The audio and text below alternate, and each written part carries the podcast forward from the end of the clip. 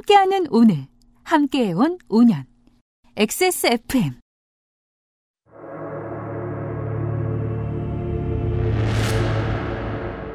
XSFM 창사 5주년 기념 특별기획. 전두환 타서전. 마지막 회.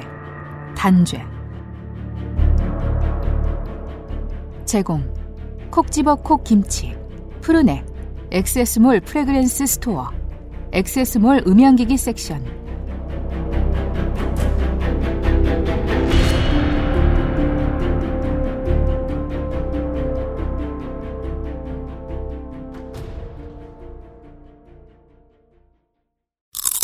멋있다 소리까지. 멋있다 색상까지. 향기까지. 식감까지. 포장만 뜯으면 과일 그 이상의 맛. 오감 만족 과일 스낵 푸르넥 콕 집어 콕. 식구가 많아도 나 혼자 살아도 김치는 콕 집어 콕. 시원한 백김치 감칠맛의 갓김치 아삭한 총각김치 무게도 포장도 원하는 만큼 다양해요 그러니까 김치가 생각날 땐 콕 집어 콕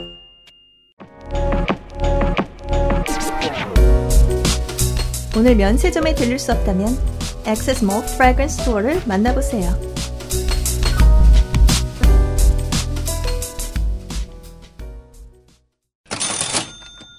저와 윤세민은 여행을 잘 못 가는 형편이라 면세점에 잘 가지 못합니다. 그래서 향수를 못 삽니다. 그리고 면세점에 가도요 이상하게 향수에 손이 안 가요. 비싼 것 같다는 생각도 들고. 그런데 길에서 그냥 사자니 정품 여부를 알기가 어렵습니다. 바닥을 보고 뭐 스티커를 보는데 그게 정품인지 우리가 어떻게 합니까? 그냥 고급스러워 보이면 좋은갑다 싶죠. 아, 기껏 선물했더니 가짜면 망신이 이만저만이 아닙니다. 클린과 쥬시꾸뛰르, 불가리, 베르사체, 존 바바토스, 바베이로스라고 합니다. 캘빈 클라인, 액세스몰에서 팔고 있습니다. 저렴하게 구매하시고 정품 인증 마크와 공식 수입사를 꼭 확인하십시오. 저희들은 확인된 것만 팝니다. 잠깐만요. 왜요? 손희상 씨는 왜 이렇게 우리 몰에서 파는 얘기를 많이 하죠? 뭘요? 아 그렇죠. 내일 이 시간엔 향수 얘기를 할 거예요. 액세스몰 Fragrance Store 광고였습니다. 아우 하고 싶은 농담이 많네.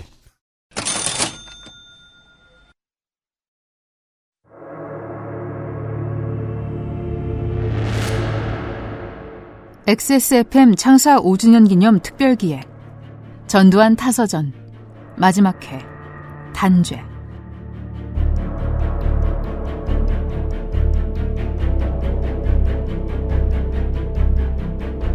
연희동의 시민. 홀가분한 첫밤. 1988년 2월 26일 11면.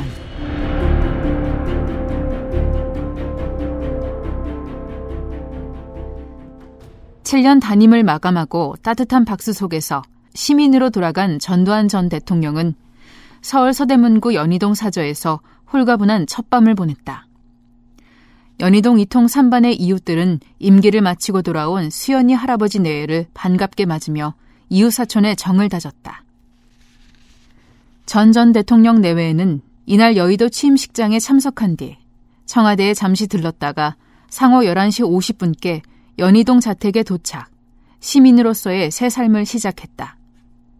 자택 첫날, 전 전 대통령은 가족들과 자택에서 첫 아침을 한 뒤, 하오 2시 미 정부 경축 특사로 온 제임스 베이커 재무장관의 방문을 받고 30분 동안 환담했다.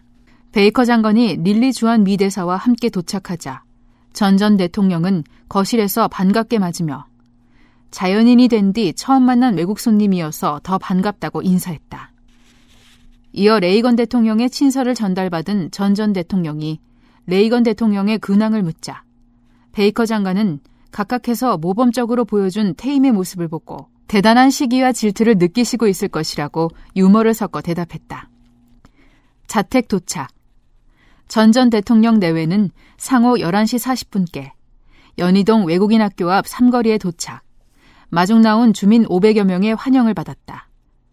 화동 두 명에게서 꽃다발을 받은 전 전 대통령은 여러분 감사합니다.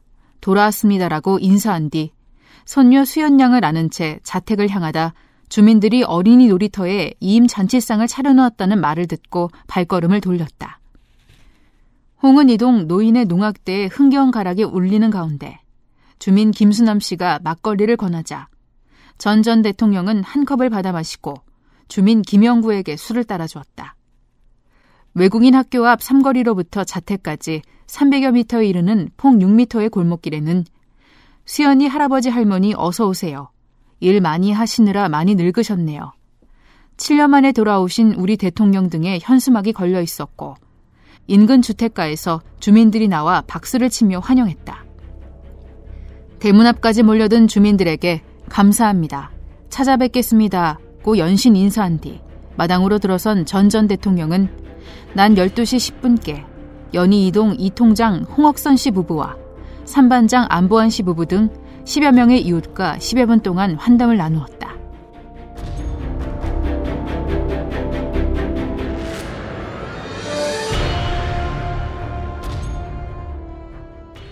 지구상의 청취자 여러분 한 주 동안 안녕하셨습니까? 2019년 7월 두 번째 주 목요일에 그것은 알기 싫다는 XSFM 창사 5주년 기념 특별기획 전두환 타서전 마지막 회 시간으로 꾸며드립니다. XSFM의 유승균 책임 프로듀서입니다. 윤세민 에디터가 앉아있고요. 네, 안녕하십니까. 윤세민입니다.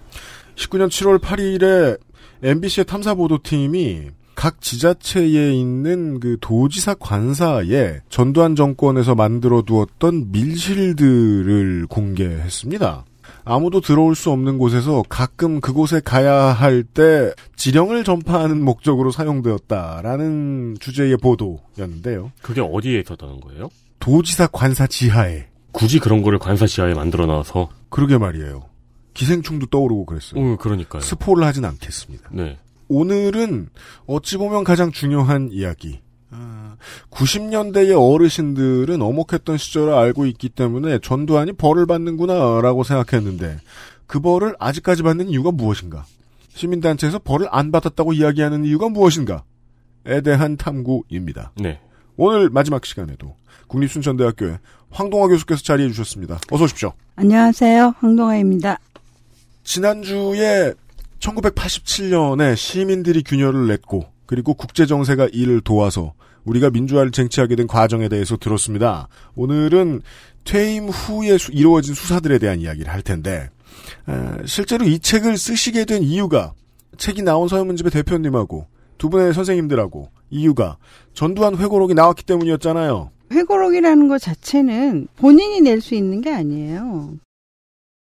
자서전과 회고록 자서전이 글의 주인공이자 작자인 자신의 삶을 주제로 한다면 회고록은 개인 바깥의 사건 사고, 역사에 대한 기록에 가깝습니다. 역사의 일원이 된 인물이 자신이 본 역사를 기록한다는 특징이 회고록을 자서전과 구분해야 할 때 주의하는 지점이지요. 두 번의 세계대전 이후 유럽이나 일본의 장군, 정치인 등이 회고록을 내었을 때 세계의 다른 대륙에서는 전범이 쓰는 책의 제목으로는 적절지 않다는 지적이 나오곤 했었습니다. 자서전의 제목을 회고록이라고 붙인 것 자체도 되게 오만하다라는 거죠. 제가 교양이 짧아서 잘 모르는데 네. 회고록이라는 단어는 그 흔히 말하는 오토바이오그래피 네. 에는 어울리지 않는 모양이에요. 네네, 그렇죠. 전두환 씨는 자기가 왕국을 건설했다고 생각하잖아요. 전시 왕국. 음. 그게 그렇게 될 뻔했다가 안 됐던 네. 시민들의 저항으로 인해서 안 네, 됐던 네. 상황 우리가 지난주에 네. 얘기했잖아요. 오늘은 퇴임 이후를 이야기할 겁니다. 왜 네. 퇴임했는지까지 지난 시간에 황동화 교수님하고 한번 정리해봤습니다. 이자는 물러나지 않을 수 없었다. 네. 이 물러나지 않을 수 없다는 말은 어, 물러나지 않으려 했다라는 전제를 들려줍니다. 그렇죠. 예. 어, 이순자 여사가 그 자신의 그 이른바 따옴표 친 회고록에서 네. 이럴 줄 알았으면 대통령 계속 유지할 것 이런 이야기를 했었잖아요. 맞습니다. 네네. 네. 오늘 그 얘기들이 나올 겁니다. 어, 전두환 씨는 종종 성질을 냅니다. 88년 이후에. 네. 오늘의 첫 번째 기사는요. 올림픽이 와서 다들 올림픽 생각만 하고 있을 줄 알았는데 이제 정권도 바뀌고 88년에 봄을 수놓았던 뉴스들은 올림픽과 관련된 것이 아니었습니다. 그 중에 가장 중요했던 기사죠. 전경환 씨 등 12명 구속 기소. 1988년 4월 17일 일면.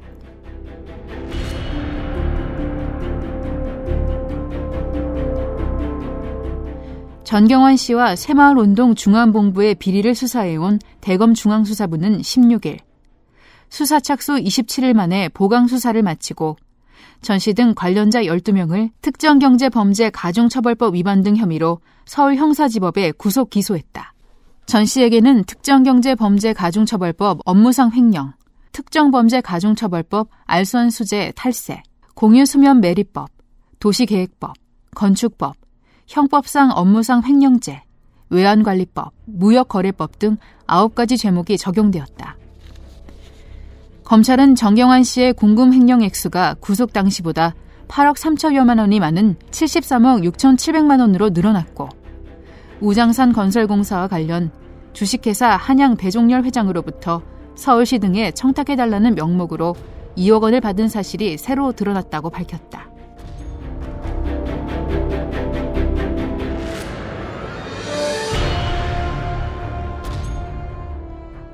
전경환의 이름을 기억하신다면 80년대의 신문을 읽으셨던 분이라는 뜻일 겁니다. 이 기사에서 가장 놀라운 점은 88년이라는 거예요. 그래요? 액수하고 연도가 안 맞잖아요. 그렇죠. 너무 세죠? 예. 심지어는 원래 처음에는요. 뭐 몇 지금 선거법 수사 뭐 이런 거 할 때도 정치법 수사 이런 거 할 때도 몇 천만 원에서 시작했다가 네. 많이 나와서 억이 넘어가죠? 그러면 실형을 받는 정도입니다. 네. 어, 시작 단계에서 구속을 하자마자 73억이 나옵니다. 그때 제가 기억하기로 저는 어린 시절이었는데 이제 사람들 사이에서 큰 돈이 천만 원 단위였어요. 왜냐면 집이 천- 몇 천만 원이었으니까요. 몇 백만 원인 줄도 많았어요? 예, 그런데 이 씨등 이 비자금이 나오면서 사람들 머릿속에 억이라는 단위가 이제 인식이 된 거죠. 서울에 동 하나를 샀을지도 몰라요. 그러니까요. 이 돈이면. 88년 4월이 되면 전두환은 국가원로 자문회의 의장과 민정당 명예총재 자리를 사퇴합니다. 우리가 의심했던 게 이제 민정당 명예총재 자리가 어, 여기에 이제 원로라는 단어도 등장했지만 어, 고전적인 민주주의, 그 고대 민주주의의 원로원의 의장 같은 역할을 하고 싶어 했던 것이 아니냐. 네. 가장 중요한 의사결정권자로서의 역할을 계속해서 수행하는. 그런데 아, 그거고 뭐고 사퇴했고 친인척들에 대한 수사가 시작됐고 가장 먼저 크게 들린 이름은 전경환이었습니다. 이 정경환 씨 같은 경우는 정말 엄청난 비리를 저질렀다고 생각하는데, 어, 이른바 이제 전경환의 새마을 왕국이라고까지 불릴 정도로, 어, 그런 데나 들었어요. 네. 네네. 새마을 관련 비리가 굉장히 많았는데, 새마을이라는 거는 박정희 때 만든 거잖아요. 맞습니다. 박정희 대통령 때 만든 건데, 이 새마을 운동, 그쵸, 좋죠. 다 잘 살게 하면 얼마나 좋습니까? 얼마나 좋은지 지금 테마파크도 있잖아요. 거기에. 네네. 새마을 운동이라는 게 굉장히 좋은데, 여기에 이제 성금을 걷어요. 네. 성금을 걷는데 이 우리가 내는 이제 성금이라고 하는 거는 거의 이제 세금이 별로 없거든요. 그렇죠. 거의 준조세 이 정도로 생각되는 건데 그 성금을 갖다 어떻게 처리했는지 뭐 전혀 드러나지도 않고 네. 이 정경환 씨가 등장하면서 아마 농업이 지금까지 파탄을 겪는 거나 이 사람 때문이 아닐까라는 생각도 전 좀 해봤는데요. 그렇습니까? 속갑 파동 있지요. 그 다음에 우리 그 뭐야 뭐죠 그게 어, 수산시장도 뭐 다른 기업체에다가 넘겨가를 넘겨가지고 이 수산시장도 아직까지도 문제가 되고 있잖아요. 네. 그다음 미국 미국산 쌀 수입하는 문제. 그다음에 어 중요한 건 우리가 어, 이제 담배를 필때 네. 국산 담배를 이용하자 이런 이야기는 아마 그 뒤에 나왔던 것 같은데 이 사람을 통해서 양담배가 처음 등장하기 시작합니다. 전두환 정권 때. 네. 이런 거를 하면서 얼마나 많은 리베이트 자금들을 받았겠는지. 네. 그래서 호주의 전시 일가의 땅들이 되게 많이 있다라고 하는데 정경환이라는 사람은 자기 형이 이제 대통령이라는 걸 가지고 이제 자기가 꼬마 대통령인 줄 알고 이제 비리를 저질렀던 거죠. 네. 전두환의 가게에 보면 전두환의 형제자매가 10명입니다. 전두환을 포함해서. 6남 4녀인데. 네. 그 중에 전경환은 10째. 막내란 말이에요. 음. 맨 막내가 이만큼 했는데 나머지 8명은 뭘 했을지. 일찍 돌아가신 분들도 있는데 예, 네. 왜 네. 이것을 의심하냐면 그 전경환이 당시 수사 과정에서 했던 말 중에 꽤 유명한 말이 이거였어요. 돈 계산을 내가 안 했다. 얼만지는 모른다. 음. 원래 초창기에는 이 사람이 돈 세탁을 주로 한 사람인 것처럼 언론에서 비춰졌었죠. 네. 네, 네. 근데 최종적으로 횡령한 금액이 얼마인지 모른다는 입장을 계속 견지했었거든요. 네. 전 그게 진심으로 보이는 거예요. 음. 장부 없이 해먹은 거다. 정말 지금은 상상할 수도 없죠. 오공화국이니까 가능했던 거죠. 지금은 이런 거 아마 상상을 못 할 겁니다. 그리고 사람들이. 그때는 이제 알아서 갖다 바치는 문화다 보니까 저요 며칠 사이에 80년대에 가장 유명했던 사기꾼 장영자 씨가 사실상 뭐 자범 수준의 범죄로 다시 붙잡혀서 실형을 선고받게 된 뉴스가 나왔었는데 2010년에도 그런 일이 있었단 말입니다. 전경환 씨가 2000년대에 일으킨 사기 혐의로 중형을 선고받았던 적이 있었어요. 70대가 거의 다 돼서. 90년대 이후에 막 총선 출마하겠다 이런 말도 하고 되게 시끄러웠어요. 네. 어, 기왕에 유명해진 이름이면 총선 출마하려고 또 하긴 했죠. 또 90년대에는. 근데 그 수배자 이던 시절에 무슨 뭐 건설업자 이런 사람들한테 외자를 유치해주겠다 이런 얘기를 해서 뭐 몇만 달러 정도 가로챘다가 붙잡혀서 실형을 살고 그랬었어요. 지금은 뭐 가, 가졌는지 어쨌는지 모르겠지만 음. 장영자하고 왜 비교를 했냐면요. 하던 일이 이것이라서 계속하는 사람들이 있거든요. 음. 저는 전경환한테 서 자꾸 그런 그림자가 비치는 거예요. 할 줄 아는 게 이거였나 보다. 처음부터 지금까지 계속. 돈을 많아가지고 굳이 일 안 해도 살 수 있을 만큼의 돈이 있었는데 역시 사람은 일을 하면서 살아야 돼요.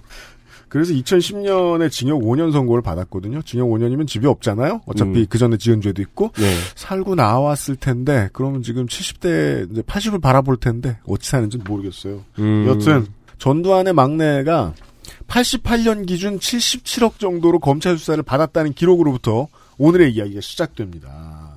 그 다음은 아, 오늘의 그 공동 주연인 이순자 씨의 이야기입니다. 이 기사는 한국일보가 아니고 한국일보가 아니면 소개해드리기로 했죠. 한겨레인데요. 네, 한겨레가 그 87년에 87 항쟁의 결과물 중에 하나죠. 한겨레는. 네. 네. 어, 그러한 한겨레의 DNA, 출발 혹은 논조 이런 것들을 보여주는 기사입니다.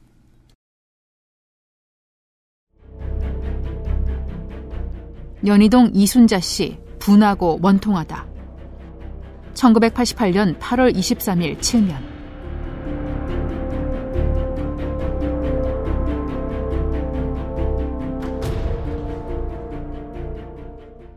이순자 씨는 제3회 세세대 유경회 회원교육 중 예정이 없던 특강을 자청. 최근 자신에 대해서 일고 있는 온갖 비리 의혹이 악의적인 편파, 왜곡 보도로서 사실 무근한 일이라고 주장했다는 것이다. 130여 명이 참석한 이날 특강에서 이 씨가 말한 내용은 교육 목적과는 관련이 없는 자신의 변명과 강변이 전체 시간의 3분의 1을 차지했다고 한 회원은 털어놨다. 특히 이 씨는 한 회원의 회장직을 언제까지 맡을 것인가라는 질문에 나에 대한 의혹을 싣고 명예를 되찾을 때까지는 결코 물러나지 않겠다고 답변함으로써 국민 여론에 정면으로 도전하는 자세를 보였다는 것. 이 씨의 이날 특강은 다른 일반 교수들의 강의 자세와는 전혀 달랐다고 한다. 교수들은 강단에 서서 한 반면 이 씨는 소파에 앉아서 지난날 영부인 시절과 하나도 다름없는 자세를 보였다는 게 수강자들의 한결같은 얘기다. 머리 모형과 함께 옷차림도 상아색 투피스 차림에다 하얀 구두를 신어 예전과 별로 다르지 않았다는 것. 이 씨는 남편인 전두환 씨의 요즘 근황을 얘기하면서 대통령께서는 이라고 스스럼 없이 전 씨가 현직 대통령인 것처럼 두 번이나 언급했다는 것이다. 특히 130여 명이 넘는 수강생들이 하나같이 놀란 것은 이럴 줄 알았으면 대통령직에서 물러나지 않았을 것이라는 말을 두 번씩이나 되풀이했다는 점. 이 씨는 대통령직에서 물러난 지 15일밖에 안 된 시점에서 여론 재판에 몰리기 시작했다. 신문 잡지 내용은 모두가 허위라는 식으로 자신의 결백을 주장하는 가운데 이같이 말했다고 한다. 한 질문자가 시동생인 전경환 씨에 대해 형수로서 어떻게 생각하느냐라는 질문에 대해 이 씨는 우리 삼촌이 인정도 많고 사람이 너무 좋다 보니 돈을 쓸 줄 몰라서 그렇게 됐다면서 돈을 이리저리 옮겨 쓰는 방법을 잘 몰라서 횡령죄를 뒤집어 쓴 것이라고 형수로서 시동생을 변호했다.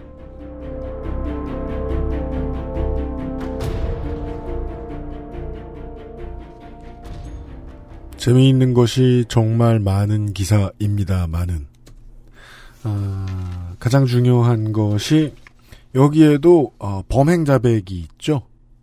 돈을 이리저리 옮겨 쓰는 방법을 몰라서 시동생이 횡령죄를 삼촌이 횡령죄를 뒤집어 쓴 것. 법망을 못 피했다. 그렇죠. 아 다른 사람들 보니까 돈 이리저리 옮겨가지고 돈 세탁 잘 하던데 네. 우리 시동생이 그걸 잘 못해서 그렇습니다. 제가 어른들한테 들은 얘기를 많이 하고 있잖아요. 전 그때 어렸으니까. 어른들한테 들었던 얘기 중에 2000년대 들어서 제일 재밌었던 얘기가 그거였어요. 요즘은 영부인 이름을 모르겠다. 음. 네. 동감했어요.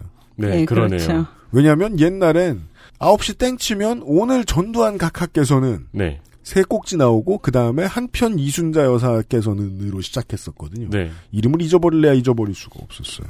기억하기에는 불가능한 유경수나 이순자는 아는데 그 다음 영부인 이름은 잘 기억을 못하네요. 그 당, 그니까, 그 당시에는 기억이 났던 것 같은데, 임기가 끝나면 또 없어지는 것 같아요. 전 이게 그렇죠. 맞다고 봐요. 그래서 이순자 씨는 별명이 한편이었잖아요. 맞아요.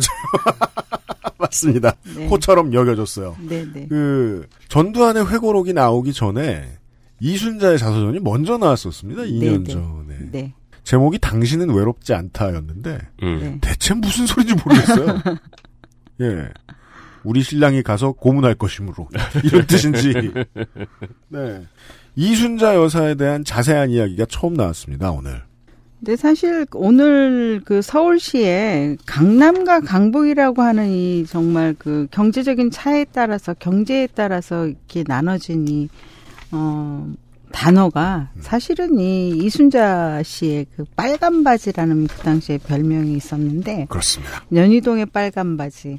그래서 헬기 타고 어, 양재동에 내려와가지고 음. 어, 땅을 다 뭐 사가지고 또 헬기를 쓰는 건 아주 쉬운 일이었죠. 또 흔한 네네. 일이었죠. 그래서 그때부터 이 강남이 어, 땅값이 오르기 시작했다라는 거고요. 거기에 네. 같이 이제 갔던 사람이 이제 김옥숙 여사. 어, 네. 다음에 이제 대통령 음, 부인이 된 김옥숙 여사인데 네. 아마도 그런 관계들 때문에 그 노- 노태우 대통령이나 그 맞아요. 하나회의. 부인들을 워낙 다 몰고 다녔다고 하죠. 음. 네네 네. 그렇죠. 김장시키고 막 그랬겠네요. 그럼요. 아, 그죠. 같이 김장하는 거 해야지 또. 네네. 부려준다 이러고서. 네. 네. 그렇게 네. 해서 이제 영부인이 강남 땅을 보고 다닌다, 강남 땅을 산다라는 이야기들이 돈 꽤나 든 사람들한테 알려졌겠죠. 네네. 네. 그러니까 중요한 점을 지적을 들었습니다. 강남의 과밀한 개발의 원흉 음. 중에 한 사람이다. 왜냐하면 한국에 개발이라는 게 어떤 유력자가 깃발을 들어야 들러붙기 때문에. 네. 네. 그 공포증이 지난번에 이제 저기 끝나고 나서, 지선 끝나고 나서, 박원순 서울시장이, 여의도는 좀 편리하게 바뀔 필요가 있다. 음. 정도 조의 이야기를 했다가, 우르르 들러붙었단 말이에요. 네. 그 노이로제가 있던 거죠? 어, 지금 붙어야겠네? 서울시장이 저런 말 하네? 음. 민선 서울시장이? 이순자 때부터 시작했다고 봐야 한다. 네.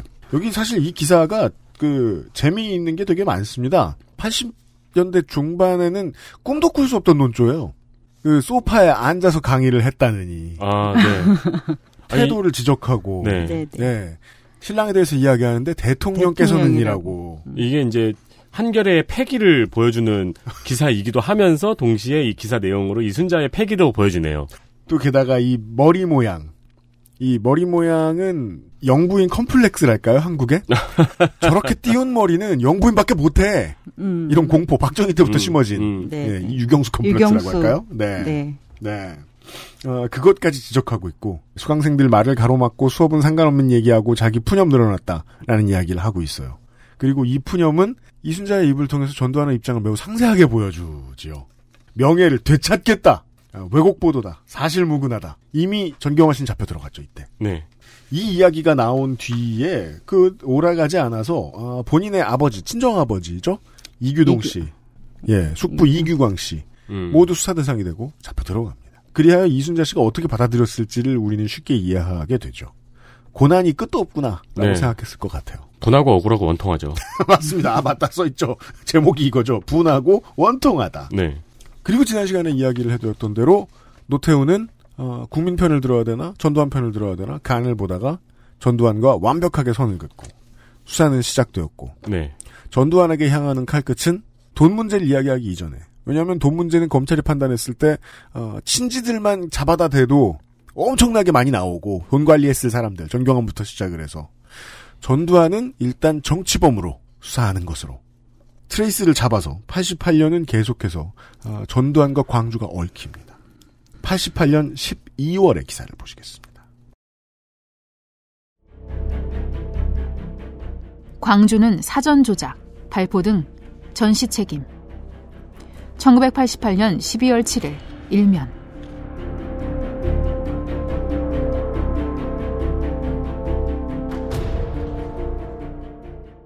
(5.18) 광주 사태 때 보안사 광주지구 505 보안부대 상사였던 허장환 씨는 6일 광주 사태 사전 조작 및 발포 책임자는 전두환 전직 대통령이라고 주장했다. 허 씨는 이날 상호 평민당 당무지도 합동회의에 나와 80년 5월 21일 전 보안사령관이 광주 K-57 비행장에 도착, 상무대 전투병과 교육사령부에서 사태 진행 과정에 대한 브리핑을 받은 뒤 헬기를 타고 광주 일원을 살펴보고 상경한 뒤 전교사 기밀실에서 505 보안부대 대장 이재우 대령, 전교사 사령관 윤흥정 중장, 공수특전 사령관 정호영 소장 등 개헌 관계 간 회의가 열렸다고 말하고 이 회의에서 특전 사령관 정호영 소장을 비롯한 예하 세계 공수 여단장들이 무기 사용 여부로 회의를 질질 끌 것이 아니라 군이 자위력을 행사하는 것은 당연한 것 아니냐는 결정이 있었다고 주장했다. 허 씨는 이날 회의가 끝난 뒤 505 대공과장 서인남 중령은 전교사 회의에서 자위력 구사를 결정했으니 폭도들에게 곧 사살 명령이 내려질 것이라며 모든 문제는 전사령관이 책임진다고 말한 바 있다고 주장했다. 허 씨는 결론적으로 5.18 만행은 5월 16일 보안대 대공과장 회의에서 이학봉 대령의 지시로 공수부대의 무자비한 사륙 진압 작전이 시작되었으며 5월 19일부터 정호영 소장이 수시로 서울과 광주를 오가며 작전 상황을 지휘 보고했으며 전 사령관이 직접 광주를 다녀가는 등 일련의 과정을 감안하면 전 사령관이 광주 사태 사전 조작 및 발포 책임자라는 것은 명백한 사실이라고 주장했다.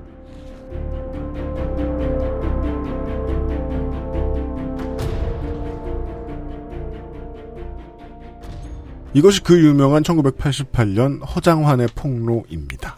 2019년에 처음 나온 것 같지만 2019년에 한참 많이 하고 있는 이야기는 1988년 12월에 처음 나왔습니다. 음.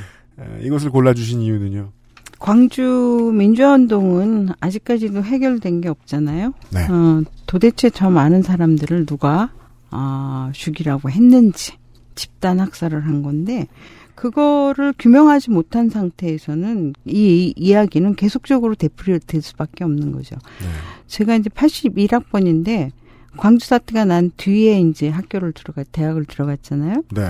근데 학교 분위기가 이상한 거예요. 저희 학교 다닐 때는 뭐 다뭐 사복 경찰이 이렇게 깔려 있고 막 이랬었는데 그 위에 학번들 80학번들은 굉장히 얼굴이 어둡다라는 생각을 많이 하게 됐는데 그게 이제 80년 그 광주 어, 때문이다.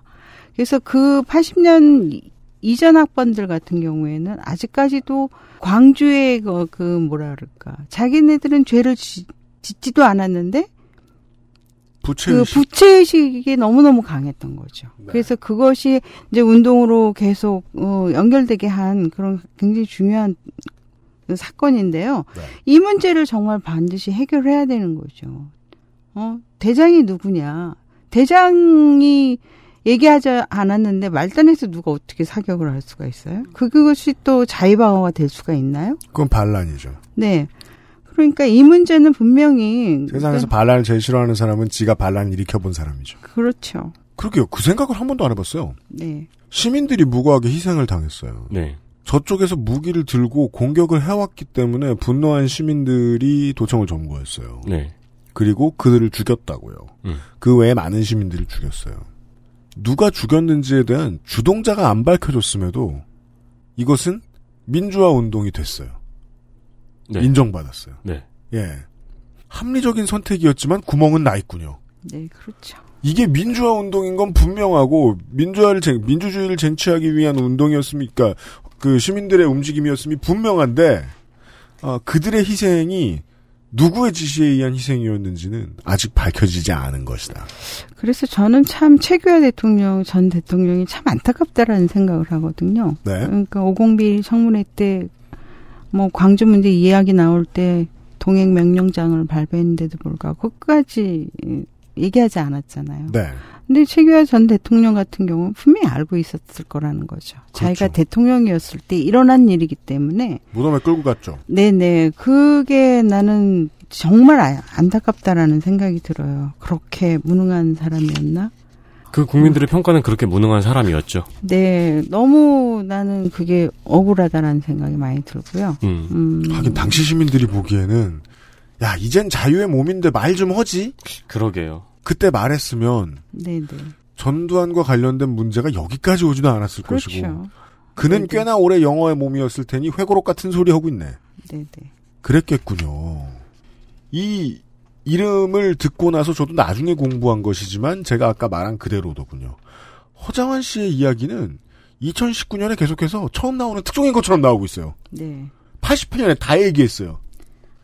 전투병과 교육사령부에서 모 간부가 내려오더니 네. 실탄 지급해라, 너나 줘라, 라고 했고, 쏘라고 했고, 게다가 가장 중요한, 전두환이 책임질 거다. 라는 얘기까지 전달했다. 88년 얘기 다 나왔다고요. 이분은 88년도부터 지금까지 계속 이런 폭로를 하고 증언을 하고 있는데 그러게요. 작년에도 뭐 인터뷰 하셨어요? 올해도 있어요. 올해도 기사가 많이 있습니다. 예. 그리고 그 뭐 행사 같은 데도 항상 참여를 하시고요. 90년대에는 어떻게 지냈을지가 궁금하네요. 그러게 말입니다. 네, 그런 부분에 대해서는 또 별로 나와 있는 게 없네요. 음, 네. 음. 88년도에 폭로를 한 사람이 90년대에 어떻게 지냈는지. 네. 모르겠네, 저도. 그러게요. 그 결과들을 지금 아무튼 87 이후에 시민들이 만들어 놓은 결과로 전두환과 그 일당들이 벌을 받는 과정을 지금 지켜보고 있는데요. 이게 88년 12월의 기사고요. 다음 해가 밝아서 89년 1월에는 50의 핵심 인물들, 안기부를 드나들었던 장세동, 안현태, 이원조 등에 대한 수사가 진행이 되고요. 89년 1월부터는 청문회가 본격적으로 진행되면서 어, 아까 말씀해 주신 대로 동행 명령장을 받고 최규하도 오죠. 전두환 나오고 네. 최규하는 점점점 했고 전두환은 정말 성질나게 이상한 이야기 많이 했었습니다. 어, 그 기사를 광고를 듣고 나서 들어보시죠. XSFM 창사 5주년 기념 특별기획 전두환 타서전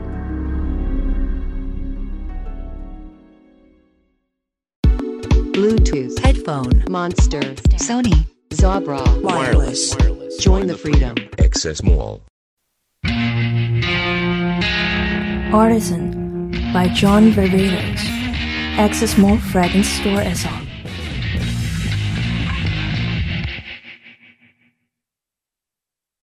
콕 집어 콕.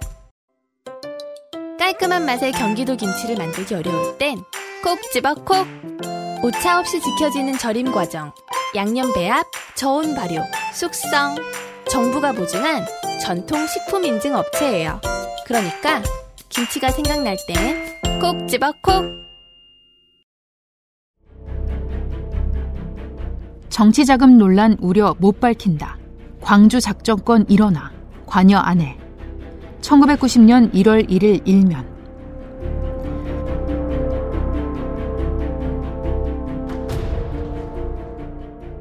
전두환 전 대통령은 31일 전직 국가 원수로서는 헌정 사상 처음으로 국회 광주 50 투기 연석회의 청문회에 증인으로 출석.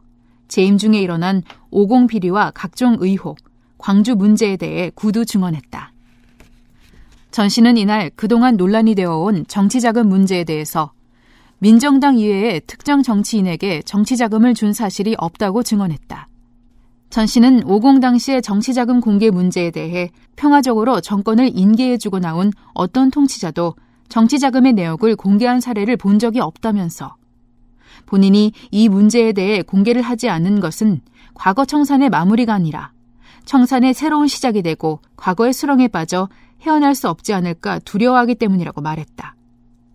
전 씨는 또 광주 문제와 관련 지휘체계 이원화 문제에 대해 일반적 군의 상식으로는 있을 수 없는 일이라고 부인하고 배속된 부대가 현재 지휘관의 지휘 통제에 불응했다는 주장도 이해할 수 없다고 말했다.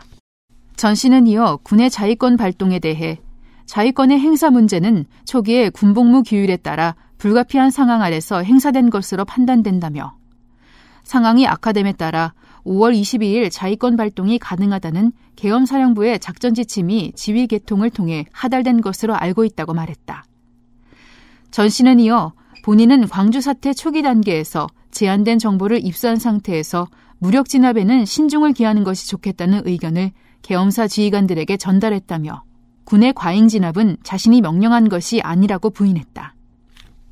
전 씨는 6.29 선언의 배경에 대해 6.29 선언은 그것이 담고 있는 내용이 어떻게 추진되어 정치 발전과 국가 이익에 이바지하고 있는가라는 점이 중요하다면서 따라서 그 경위와 배경을 들추어내는 일은 결코 바람직스러운 일이 아니며 훗날 회고록 등을 통해 국민들에게 소상히 밝히겠다고 말해 6.29 선언에 관련이 있음을 분명히 했다. 전 씨는 12.12 사태에 대해 12.12 사태는 12.6 시해 사건을 수사하는 가운데 일어난 우발적인 사건이었을 뿐 그 이상도 그 이하도 아니라고 한 뒤. 그러나 시해 사건에 대한 최고 수사 책임자인 본인이 주도한 것이며 그 때문에 생긴 사건의 모든 책임은 전적으로 본인에게 있다고 말했다.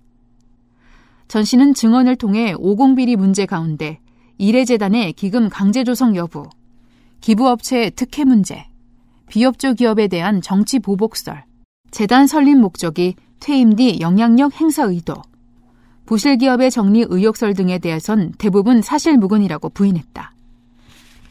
전 씨는 이 밖에 언론 통폐합 조치에 대해 그때 상황에선 어쩔 수 없다고 판단, 승인했으며 평화의 댐 건설은 국가 안보 차원의 최선의 대응 방안이었다고 답변했다.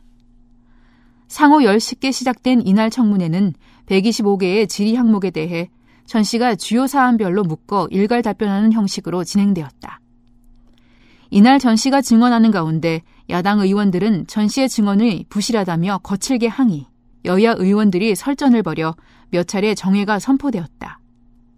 특히 광주 문제에 대한 전 씨의 증언 도중 야당 의원들의 욕설과 함께 명패를 집어던지는 거친 항의를 해 여야 의원들은 몸싸움 일보전까지 벌인 뒤 정회되어 끝내 전 씨와 민정위원들이 불참한 가운데 이날 밤늦게 야 3당만으로 회의를 속개 의사진행 발언을 하는 반쪽 청문회로 진행되었다.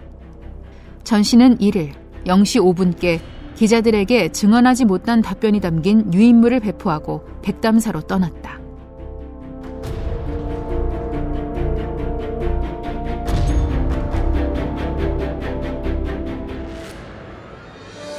(1990년 1월 1일의) 기사입니다.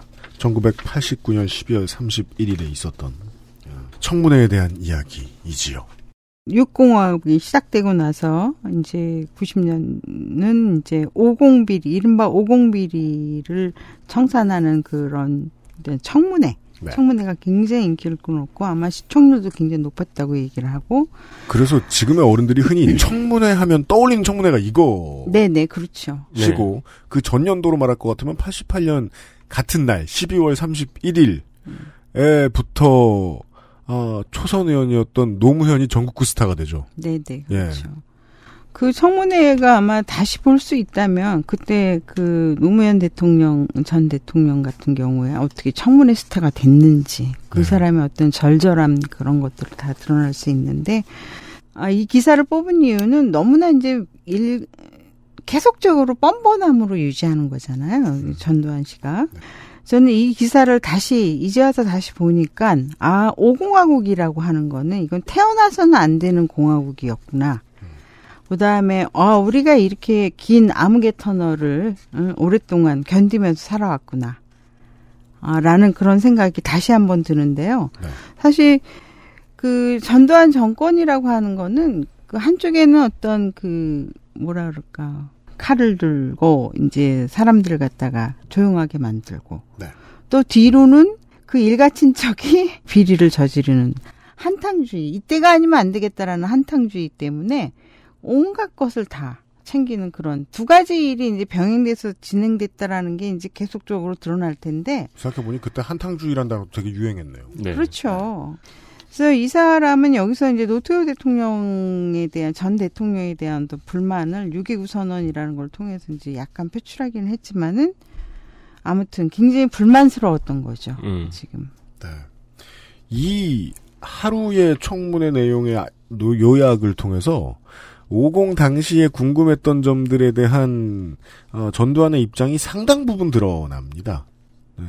평화적으로 정권을 인계해주고 나온 어떤 통치자도 정치자금의 내역을 공개한 사례를 본 적이 없다. 평화적으로 정권을 인계해주고 나온 통치자가 누가 있었죠 우리나라에? 없었죠? 전혀 와. 없었죠. 처음이잖아요. 수학적인 질문이군요. 네. 아, 사례는 영이므로 그러니까요. 평, 나는 처음임.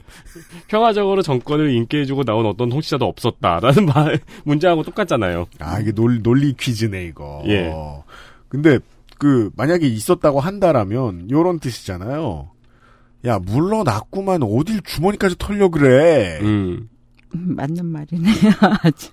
그러니까 저는 이거 보니까 네. 아까 이 문장을 보고 그 생각이 들더라고요. 왜, 아, 요즘에도 종종 보는 문장이 박정희는 청렴했다잖아요. 근데 이제 그때 많은 사람들이 나라가 집권이니까 청렴하지라는 이야기를 했는데, 근데 전두환은 자기가 퇴임을 하니까 전제 조건이 이 수많은 비자금이 될 수밖에 없었던 생각이 드네요. 네. 네. 본인이 이 문제를 공개하지 않는 것은 과거 청산의 마무리가 아니라 청산의 새로운 시작이 되고 과거의 수렁에 빠져 헤어날 수 없지 않을까 두려워하기 때문. 그렇죠. 이거 이런 표현 자체가 굉장히 오만한 거예요. 아직까지 정신을 못 차렸구나. 이 사람들 국민들을 어떻게 보고 있는 건지. 이 레토릭은 반민특위에 대한 이승만의 태도입니다. 네. 거기에서 보고 배운 것 같다는 생각이 들 정도입니다. 그리고 이 방식은 계속 반복되고 있잖아요, 지금까지도. 지금까지 네. 계속되고 있죠. 과거를 묻지 말아라. 네, 네. 예. 12.12는 우발적이었다. 음. 그니까, 어, 그때에 그 자리에 있었던 누구라도 권력을 찬탈했을 것이다. 권력이 저기 있더라. 말- 네. PK 됐더라. 주웠다. 뭐 그런 소리잖아요. 저는 나이가 나이라 평화의 댐 건설 시절에 학교에서 성금하고 쌀을 냈었습니다. 아, 그렇군요. 네, 그러면 책받침 같은 걸 나눠줬습니다. 네. 펴- 금강산 댐이 터지면 63빌딩 절반까지 잠긴다. 음. 어. 63빌딩 절반이면 서울시가 북한산 국립공원을 빼고 다 잠긴다는 뜻이에요. 네, 네. 네. 예. 그때 그 뉴스에서 그거 애니메이션 그 정확한 애니메이션 같은 걸로 이렇게 물이 차오르는 장면 같은 거 보여주고 그랬잖아요. 네. 제가 과학을 잘 모릅니다만 이건 사실상 지구 평면설이 아닌가.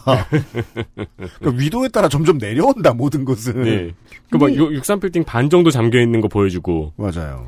근데 어떻게 이런 생각을 했는지 저도 굉장히 기발하다라는 느낌이 들었는데 음. 그 평화의 댐이라고 하는 거를 이게 사실 임기 막바지에 터트린 사건이잖아요. 네. 터트린 사건인데 도대체 이 평화의 댐에 기금을 엄청 많이 냈거든요. 네. 네. 막 반지 같은 거 다 내고 그랬던 것 같은데 맞아요, 금반지 맞아요. 같은 거 그거 다 어디 갔어요?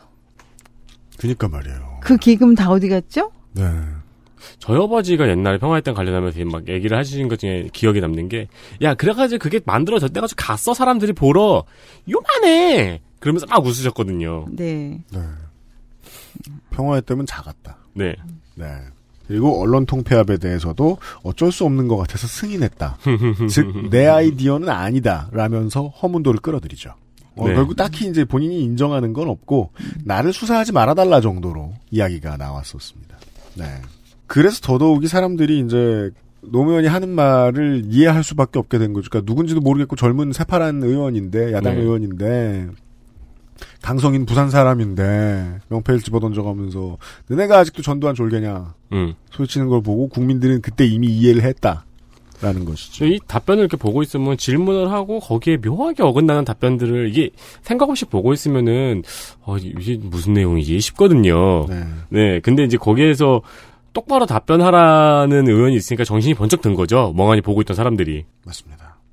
그때 이제 미국 핑계를 살살 대자 전두환과 그 측근들이 아, 미국은 바로 며칠 안 지나서 즉 그 신년 휴가 끝나자마자 미국은 어 11.6에 개입한 적 없다 라면서 반발을 합니다.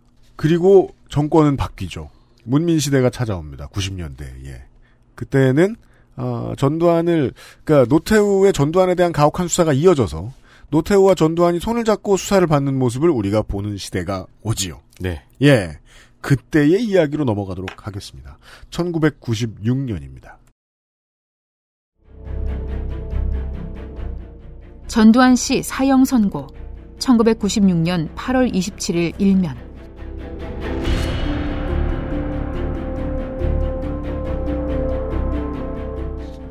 노태우 씨 22년 6월 내란 반란죄 등 적용. 서울지법 형사합의 30부는 26일 12.12, 5.18 사건과 비자금 사건 선고 공판에서 전두환 피고인에게 반란과 내란 수계, 내란 목적 살인, 특정 범죄 가중처벌법 위반, 뇌물 수수죄 등을 적용해 검찰 구형대로 사형을 선고했다. 또 노태우 피고인에게는 반란과 내란, 중요 임무종사 및 특정 범죄 가중처벌법상 뇌물수수 혐의를 인정, 징역 22년 6월을 선고했다.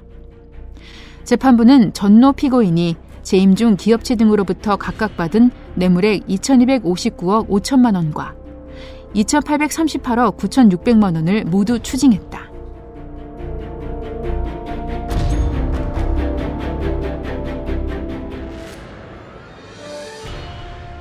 전두환 사형 선고에 대한 기사를 골라 주셨습니다. 정말 전두환이 이때 사형이 됐더라면 다시 이제 어? if라는 말을 쓰게 되는데요. 네. 사실 저는 사형이라는 거는 반대를 합니다. 네. 어, 사형이라고 하는 거는 다른 사람의 그 목숨을 어, 다른 사람이 자기의 목숨을 다른 사람이 좌우할 수는 없는 거거든요. 네. 사형은 그래서 반대를 하는데 또 하나 반대를 하는 이유는 죄를 뉘우쳐야 될 거 아닙니까? 네. 죽을 때까지. 네. 근데 그냥 죽여버리면 안 되는 거죠. 우리가 만약에 이제 그 리버럴들이 하는 대화로 이제 초점을 좀 바꿔서 사형제 폐지를 왜 지지하는가를 생각한다고 하면 막 사례들을 생각해 볼 거 아니에요. 네. 뭐 박판규 변호사하고 얘기를 해볼까요? 어, 뭐 살인범이 될 수도 있고요. 음. 학대범이 될 수도 있고요. 엄청난 수준의 막 엔론 같은 경제사범이 될 수도 있어요. 음. 삼바 같은. 이런 사람들의 자기 결정권, 가장 중요한 자기 결정권, 생명을 빼앗는 것이 맞을까? 저는 반대할 수 있어요. 음. 학살의 주범만큼은 얘기가 다르다고 생각해요. 글쎄, 학살의 주범, 그렇죠. 죽, 그냥 죽여도 안 되죠, 이거는 정말. 그냥 죽여도 안 되는데, 전혀 리버럴이 아니신데. 네, 그냥 죽여도 안 되는데, 저는 그때도 든 생각이, 저 사람 끝까지 죄를, 자기 죄를 다 고백하고 나서 죽게 만들어야 된다. 어? 음. 라는 생각이 저는 굉장히 강했거든요. 저는 뭐 학살범이라도 사형은 반대를 하는데 그것과 전혀 별개로 네. 전혀 별개로 이때 사형을 당했으면은 네. 지금 분명히 신격화하는 세력도 남아 있었을 거라고 생각을 해요. 아, 그렇- 그래서? 예. 네, 당연하죠. 지금 네. 그 한국당인가요? 저는 우리나라의 이 정당 이름이 그렇게 많이 바뀌는 것 때문에 네. 좀 웃기다는 생각 좀 많이 했었는데 네. 그래서 이름도 잘 모르겠어요. 음. 그게 전부 다 민정당에서 나온 그 뿌리들이잖아요. 맞습니다. 그 세력들이 지금 계속 하고 있는 거거든요. 네. 그 민정당이라는 게 뭐예요? 전두환이 다 이렇게 어, 국회의원 만들어준 음, 그런 거 아닙니까? 네. 그런데 이때 만약에 사용을 시켰다라고 한다면은 정말 계속적으로 박정희보다 더 위대한 대통령이 됐을 수도 있죠. 그렇죠. 그리고 왜냐면 강- 음. 왜, 왜냐면 또 사형을 시켰다라는 레토릭을 쓸 수 있으니까요. 그렇죠. 네. 음, 프랑스 혁명 때 그 루이 14세를 죽였을 때도 그게 계속적으로 좀 반복이 되는 거잖아요. 음. 네. 그러니까 어, 저는 이제 사형은 반대였고 어쨌든 그 죄는 죄- 실토하게 했어야 했다. 에 그렇죠. 끝까지 그 1점 몇 평입니까? 0점 네. 몇 평입니까? 독방에 가둬가지고 음. 어 죄를 뉘칠 때까지 있어야 됐다. 아, 이건 되게 그 자세한 기술이네요. 어떠한 결론을 그저 어떠한 판결을 내주는 것과 무관하게 어떻게든 괴롭혀서 솔직하게 말은 하게 만들었어야 했다. 음. 김영삼 대통령 같은 경우, 전 대통령 같은 경우 자기는 그 책임이 없다. 이 사람들 그 감형하거나 뭐 사면하거나 이런 거에 책임 없다라고 할지 모르겠지만 김영삼 대통령 자신이 대통령이 될 수 있었던 그 근원, 그 지지 세력들은 다 어디냐? 결국에는 그 민정당에서부터 쭉 내려오는 그 세력들과의 어떤 야합을 통해서 된 거잖아요. 네. 그래서 이 상도동이라고 하는 상도동 상도동계. 개라고 하는 이 사람들이 생각하는 민주 네. 또는 자유 이런 게 과연 무엇일까라는 생각 저도 가끔 해보긴 해요. 한국 정치의 패러다임을 정말 많이 바꾼 것 같아요. 민주투사로 시작했든 음. 군인으로 시작했든 뜻을 펼치고 싶으면 정치적으로 결탁해도 된다. 음. 어, 그것에 대한 면죄부를 갖기 위해서 김영삼은 하나회를 날려버리는 선택 정도는 하는데 그게 전체적인 정치적 DNA를 바꾸어 놓지는 못했다는 건 모두가 알고 있을 것 같습니다. 왜? 최소한 전두환에게 실토를 얻어내거나 전두환을 사용시키는 데는 실패했기 때문에 음. 다음 기사를 보시죠. 전 씨 무기 확정. 1997년 4월 18일 일면. 노씨 17년 대법 상고 기각.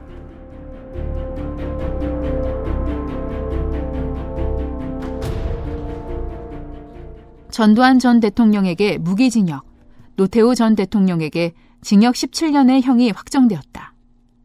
대법원 전원 합의체는 17일 하오 1시 30분 대법원 대법정에서 열린 12.12 및 5.18 사건과 전노 전 대통령 비자금 사건 상고심 선고 공판에서 검찰과 피고인의 상고를 모두 기각, 항소심 형량대로 형을 확정했다. 군형법상 반란 및 내란죄와 뇌물수수죄 등이 적용된 전노 피고인은 재임 중 기업체 등에서 뇌물로 받은 2,205억 원과 2,628억 원에 대한 추징금이 각각 확정되었다.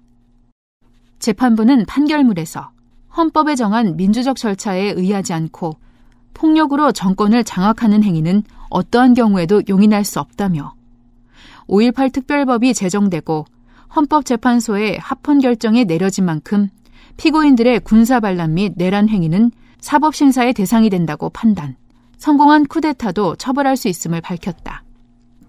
재판부는 또 1, 2심에서 엇갈린 해석으로 논란을 불러일으켰던 5.18 사건의 내란 종료 시점에 대해 비상계엄이 해제된 81년 1월 24일까지로 봐야 한다며 6.29 선언 때까지 내란 상태가 지속되었다고 판단한 항소심 판결을 배척했다.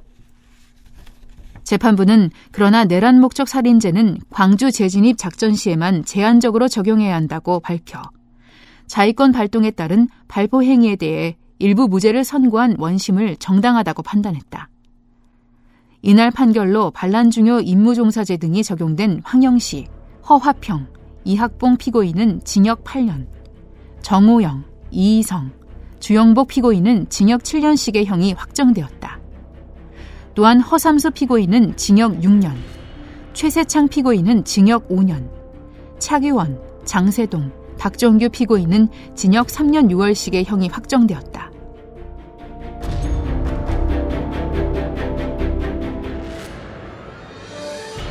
좀 전에 들으셨던 기사는 서울 지법에서의 1심이었고요.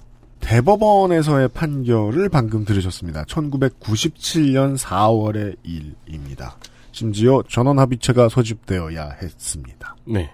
뒤에 나온 뭐 6년, 7년 이렇게 받은 사람들은 12, 12 때부터 어 2기 신군부, 군부의 주요 부역자들이었던 핵심 인물들이고요. 음, 여기서 가장 중요한 건 사형이었다가 무기징역으로 감형되었다는 것이지요. 교수님이 보시기엔 이건 적절한 형량이 아닌 것 같아요. 이렇게 받으면 고백을 안 할 테니까. 그렇죠. 영원히 그냥 죽을 때까지 감옥에 있게 만들어야 되는데. 그런 사례가 있었나? 이때 대- 저는 또 이때 되게 그 인상 깊었던 게 전두환 전 대통령에서 점점 전전 대통령 전 대통령 하다가 전 씨까지 명칭이 바뀌는 걸 실시간으로 봤잖아요. 네네. 네, 그게 저는 어릴 때 되게 인상적이었거든요. 그리고 지금 다시 분화된 게 더 인상적이죠. 어떤 방송사는 전 씨, 네. 어떤 방송사는 전전 대통령. 아까 이제 상도동계에 대한 비판적인 이야기가 좀 나왔는데 당시의 언론에서는 이것이 DJ와 YS의 정치적 타협이었다고 이야기를 했었어요. 음. 그럼 그림이 이쁘죠? 자신을 죽이려고 들었던 전두환을 DJ가 살려달라고 했다. 그걸 YS가 받아들였다. 음. 네. 김영삼은 이 지금은 뭐 이렇게 얘기해도 될 거예요. 이 푼수는 나중에 말을 또 바꾸죠. 아니다. DJ가 얘기하기 전에 내가 원래 풀어주려고 그랬다. 음, 네. 라고 말을 바꿉니다. YS의 이 선택이 아니었더라면 이야기가 좀 달라질 수도 있긴 있었을 겁니다. 아까는 그 잎을 얘기했던 것 같아요. 그죠? 그 YS가 처음에 이제 대통령 되고 나서도 그랬잖아요. 성공한 쿠데타는 처벌할 수 없다라고 얘기를 했다가 맞습니다. 음, 마지막에 성공한 쿠데타도 처벌할 수 있다라고 얘기를 하면서 이제 전시의 모든 그런 것들을 이제 처리를 한 건데요. 네. 사실 저는 이제 DJ와 YS라고 하는 이 두 전직 대통령들, 물론 우리나라 현대사에서 굉장히 중요한 역할을 많이 한 사람들이긴 하지만, 도대체 이 전두환 씨를 사면할 수 있는 권리를 자기들한테 누가 줬느냐. 사면이라고 하는 거는 이건 주권 문제하고 연결이 되는 거. 국민한테 물어봐야 되는 거거든요. 음. 광주 사람들이 이 사람들 사면하라고 했을 때 사면에 동의할까요? 근데 사면해 버렸어요. 그게 자기의 어떤 자기들의 어떤 그 권한이라고 생각을 한 건데 정말 이건 있을 수 없는 일이죠. 제도가 같았어도 그 당시의 대통령은 훨씬 더 제왕적인 위치에 있었지요. 네. 예. 그래서 지금 내각제를 부르짖는 사람들하고 그 당시의 의회주의자들하고 위치가 다른 것 같아요. 그 당시에는 정말 이 정도까지 대통령이 다 해도 되는 거냐. 라는 반발이 있었고 신한국당에 대한 비판의 소리가 정말 높았던 시절이었습니다. 그 지금 제가 전두환 씨 무기로 감형이라는 기사를 보고 있는데 옆에 조그맣게 이런 기사도 있네요. 뭐라고요? 대기업 총수들 무죄 집유. 음. 음, 같이 나왔네요. 네. 네. 그때가 IMF가 코앞이었죠. 어. 네. 그게 그러니까 저도 그런 거 이제 그 여론조사 ARS 조사도 하고 그랬어요. 그때 ARS 조사의 신빙성이 왜 높았냐? 삐삐가 초기였던 시절이었어요. 네. 전화하면 다 받았어요 집에. 그렇죠. 전화 받은 사람이 있다. 지금하고 달랐어요. 발신자 표시가 안 되니까 받아야 됐거든요. 맞아요. 그래서 그때는 막 7, 80%의 국민이 사면에 반대한다 그랬었어요. 음. 79, 97년 겨울 이런 때. 근데 8개월 만에 사면을 시켜버리죠. 그리고 그것하고, 어, 이번에 이제 강주에 가면서 올 봄에, 어, 이거 왜 이래라고 했었나요? 전두환이? 예, 그것보다 더 유명한 말은 이거였거든요. 97년에 출소하면서 기자들더러. 어, 너희들은 교도소에 가지 마라. 여론이 꽁꽁 얼어붙었어요, 그때. 이 전두환 씨가 그 집권 내내 얼마나 많은 사람을 가뒀습니까? 근데 자기는 몇 년 살, 몇 년 살았어요, 감옥에서. 8개월. 8개월밖에 안 살았잖아요. 네. 그냥 수십 년 병, 감옥에 있었던 사람들의 그 심경을 한번 헤아려 보면 네. 그런 얘기를 할 수 없는 거죠. 그렇죠. 자기가 보낸 사람들의 그 응? 심경을 헤아려 본다면 이 사람은 고문도 안 당해봤고. 그런 일은 있을 수도 없는 일이고요. 만약에 이 사람이 정말 20년, 30년 살았다면 아무리 지독한 인간이라 하더라도 아마도 좀 불지 않았을까? 어, 자기가 정말 인간으로서 참여할 수 있는 그런 기회를 우리가 주지 않았을 줄 수도 있었는데 그거를 갖다 놓친 게 안타깝다라는 생각이 들고 네. 어떻게 풀려나가지고 또 전직 대통령의 예우를 받아요? 맞아요. 왜 연희동을 왜 그때 국가의 세금을 낭비해서까지 경비를 쓰게 합니까? 예우를 그대로 받죠. 네. 네, 경호 인력 그대로 배치되고. 심지어는 그 다시 뭐 국회의원이라든가 뭐 이런 거에 나올 수 있는 것까지 정치적인 사명까지도 받았단 말이에요. 네, 피선거권도 받았어요.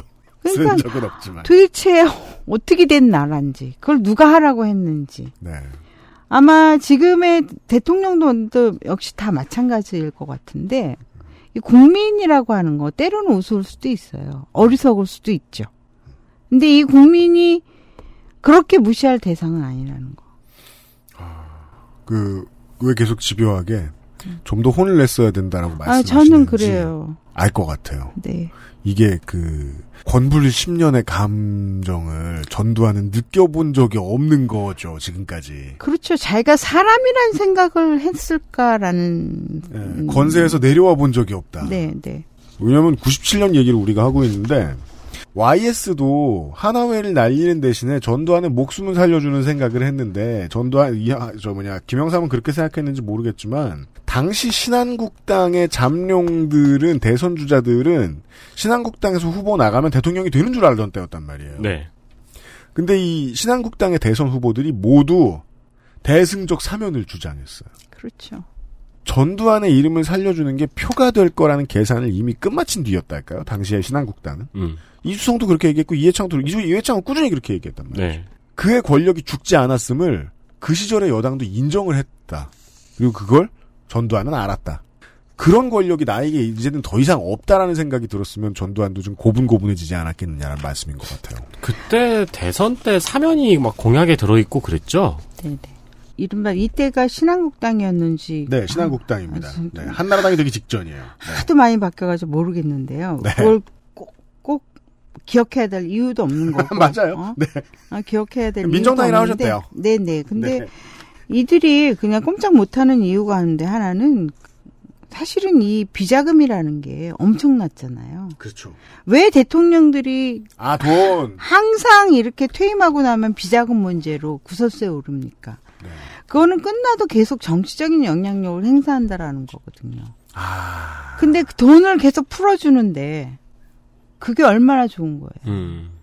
국가원로 자문회의 자기가 의장 되려고 했던 것도 대통령직은 내놨지만 자기가 계속적으로 어 재앙으로서 군림하겠다는 이런 발상에서 나온 거기 때문에 이 돈은 신발 사는 데 쓰려고 모은 돈이 아니군요. 당연하죠. 아 그렇구나. 이상한 사람이네. 정치 자금이군요. 정치 자금인 거죠. 아 그 영향력을 발휘할 그러면 이 돈이 필요하네요. 저는 옛날에 아니 평생 쓰지도 못할 4천억을 왜 갖고 있어라고 아유, 생각을 했는데 밥 사줘야죠. 그 밥만 사주겠습니까? 네. 네. 이상한 역설이 눈에 띄죠. 한국은 90년대부터 지금까지 계속 그 정치 및 선거법이 되게 타이트하고 엄한 나라입니다. 네. 정말 누구 보이지 않는 돈을 찔러 넣어줄 사람이 없지 않은 이상 정치하기 쉽지 않다는 거예요. 음. 원래 부자가 아닌 이상. 법을 그렇게 만들어놨으니 이런 비자금은 정말 유용하군요. 아니 그때 그때 저희 부모님들도 막 그런 얘기 많이 했거든요. 저 돈 다 가지고 뭐 하려 그랬을까? 저희가 너무 늦게 한 것 같아요, 이걸. 네. 이때부터도 더 아마 그게 더 심각해졌을 것 같은데 음. 권력과 돈이라는 것이 합치된 시대가 오공화국이었잖아요. 네. 그렇죠. 그러니까 그 사람들은 어쨌든 돈을 뿌리면 돈을 뿌리면 모든 사람이 자기 밑으로 들어온다. 아, 라는 생각을 했던 거고 돈만 있으면 계속적으로 자기가 영향력을 행사할 수 있다. 자기가 아무리 그렇게 못된 짓을 해도 네. 뭐 그런 이야기인 거죠, 계속. 목숨 걸고 꽁꽁 숨겨놨던 데는 이유가 있군요. 네. 예. 그래서 사실 그 유명한 얘기들도 있잖아요. 그 선인들이 얘기한 거로 그 한 명의 부자가 태어나려면 음, 수많은 거지가 있어야 된다. 뭐 이런 음. 이야기들도 있듯이 정말 싹쓸이를 했다고 보면 되는 거죠. 전 씨와 이순자 여사의 친인척들이 엄청난 돈을 그래서 기업체들 몇개 망하고 막 그랬잖아요. 노태우는 전경환을 시작으로 이걸 정말 열심히 털어내 보려고 애를 썼는데 네. 힘이 붙였나 보네요. 힘이 최선을 붙였죠. 다했는데. 왜냐하면은 노태우한테도 돈을 전두환이 꽤 많이 줬잖아요. 그리고 총선 이후에 어, 여당 의원들한테 돌아갔을 가능성이 있고 네네. 그럼 의회에서 도움 주지 않았을 것이고 그러니까 그래서 노태우 대통령이 전 대통령이 어쨌든 아 대통령이라는 명칭도 참 붙이기도 그렇긴 하지만 네, 노태우 씨가 그. 예, 노태우 씨가 그 뭐죠 그 김영삼이 이제 대통령에 이제 당선되고 나 나 그 당선이 확실시 되면서 전부 다 전시 그 일가들의 그 친인척 비리로 구속됐던 사람들 전부 다 사면해 버리잖아요. 네. 기가 막힌 거죠. 그러니까 자기가 이제 그것만은 해주고 떠나야 되겠다라는 생각. 그래야 자기가 퇴임 이후에도 내 안전 음, 안, 안정적으로 있을 수 있다. 이 생각을 네. 했던 거죠. 그리고 그 돈이 진짜 많았으면 어, 삼당 합당 이후의 정치인들한테도 영향력은 당연히 컸을 당연히 것이다. 당근이죠. 음. 그렇군요. 아, 바보야 왜 이 생각을 못했을까? 아하.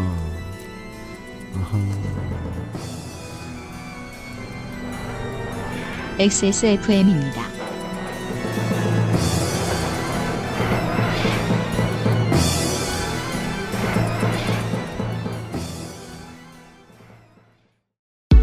Bluetooth. Headphone. Speaker. Sony. Monster. Wireless. Join the freedom. XS Mall. JJL. Speaker. Charge free. Bluetooth. Speaker. Go. Clarity. HDBT. Headphone. Headphone. Bluetooth. Sony Monster. JBL. Meet the speaker. Join the freedom. Access Mall. 원적에선 복합 건조로 만들어낸 과일 그 이상의 맛. 오감 만족 과일 스낵 푸르넥. XSFM 창사 5주년 기념 특별기획 전두환 타서전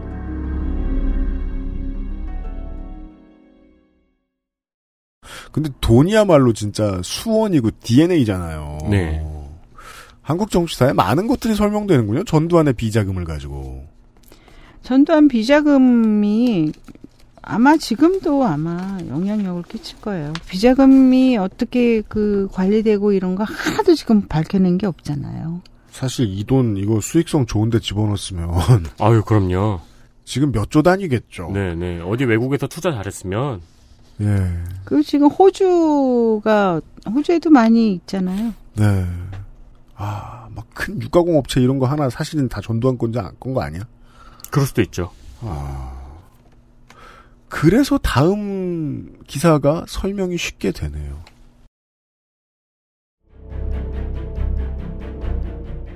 추징금 집행. 전 씨 돈은 꼭꼭, 노 씨 돈 착착. 1999년 5월 10일 23면.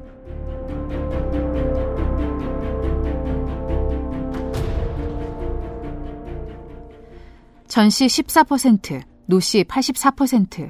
전씨돈 대부분 무기명체 추정. 돈 없다 일관, 검찰 소가리.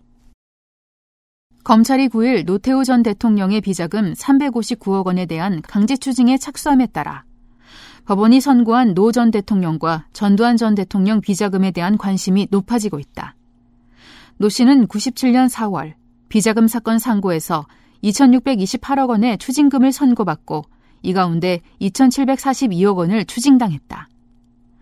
검찰이 지난달 노 씨가 김석원 쌍용그룹 회장에게 맡긴 비자금 200억 원 가운데 주식과 비자금 등 102억 7천여만 원에 대한 가집행 절차를 밟은 데 이어 이번에 359억 원에 대한 추가 추징이 이루어지면 미집행금은 425억 원으로 줄어들게 된다. 이에 따라 노 씨에 대한 추징금 집행률은 66.3%에서 83.8%가 된다.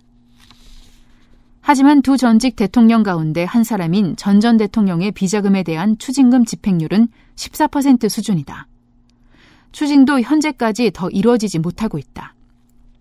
특히 전 씨가 최근 정치적 행보를 거듭하고 있어 숨겨둔 비자금을 정치적으로 사용할 수 있을 것이라는 의혹이 제기되고 있다.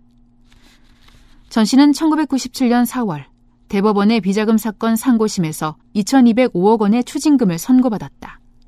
그러나 2년여가 지난 현재까지 집행된 추징금은 312억 9천만 원에 지나지 않는다. 1,892억여 원은 여전히 미집행 상태이고 그나마 1997년 8월 뒤 추징된 금액은 단 한 푼도 없다. 검찰은 전 씨의 비자금 대부분이 추적이 곤란한 무기명 채권으로 되어 있을 것이라고 보고 있다. 전 씨의 외형적인 재산은 연희동 자택 가운데 별채와 벤츠 승용차와 골프장 회원권 두장 등이다. 자택 본체는 부인 이순자 씨 명의로 되어 있어 추징 대상이 아니다. 검찰은 전 씨의 비자금에 무기명 채권 800억 원대를 포함 1,800억 원대에 이를 것으로 보고 전담 추적반을 구성, 추징 시효 3년을 연장해가며 무기한 추징하겠다는 방침을 세우고 있다. 그러나 현실성이 없어 소가리만 하고 있다. 검찰 관계자는 전 씨는 추징금 납부를 독촉하는 최고장을 보내도 묵묵부답으로 일관하고 있다며 많은 사람들을 거느리며 지방을 돌아다닐 돈이 있다면 마땅히 추징금부터 내야 할 것이라고 말했다. 그러나 전 씨는 8일 부산 금정산에서 열린 등반대에 참가. 상당한 수사 능력을 갖고 있는 검찰이 그렇게 조사에 뭐가 나왔다면 가만히 있겠느냐며 추징금을 낼 만한 재산이 없다고 주장했다. 전 씨는 지방 방문 자금의 출처에 대해서도 밥은 초청하는 데서 주고 아는 집에서 잔다. 돈으로 따진다면 얼마 되겠느냐고 말하기도 했다.